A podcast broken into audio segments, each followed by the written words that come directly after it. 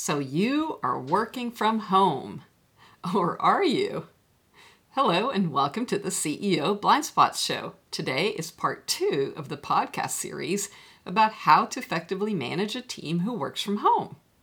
So let's start with the question of how long do you expect to keep working from home and leading a team that works from home?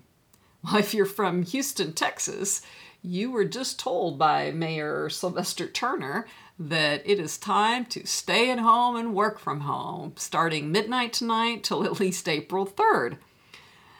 Anyway, um, depending on where you are in the country, uh, at some level, I think everybody's dealing with work from home scenarios.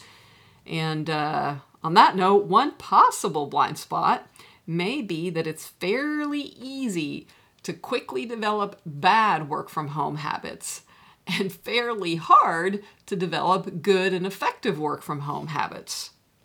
So, the best practice tips for today regarding effectively managing your work from home team are number one, create new agreements. So, for example, you may want to create agreements around when focus time is. Uh, maybe from 9 to 10, everybody on the team agrees not to interrupt each other and to focus on their priorities. And then from uh, 10 to 11, it would be teen time where people can interrupt each other and ask questions.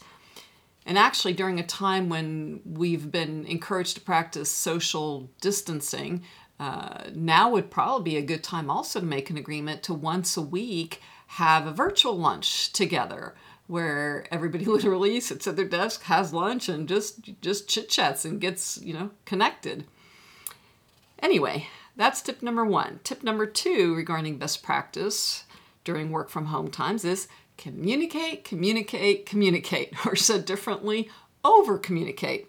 Actually, I don't think it's possible to over communicate during times like this when things are changing so rapidly and when people are developing new work habits.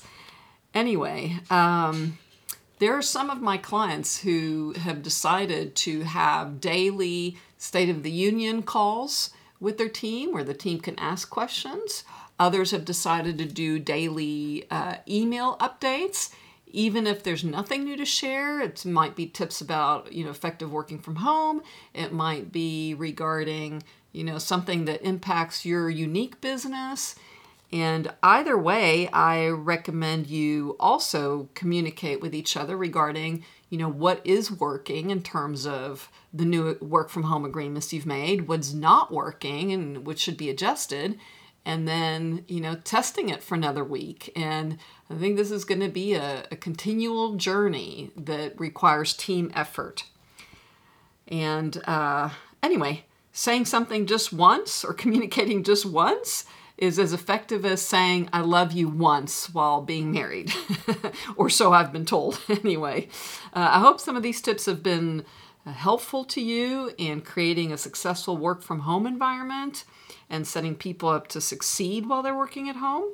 But either way, know that I will continue to be here to support you during these unprecedented times when your leadership is so critical and the likelihood of you being judged is so high. So continue to ask me questions at ceoblindspots.com.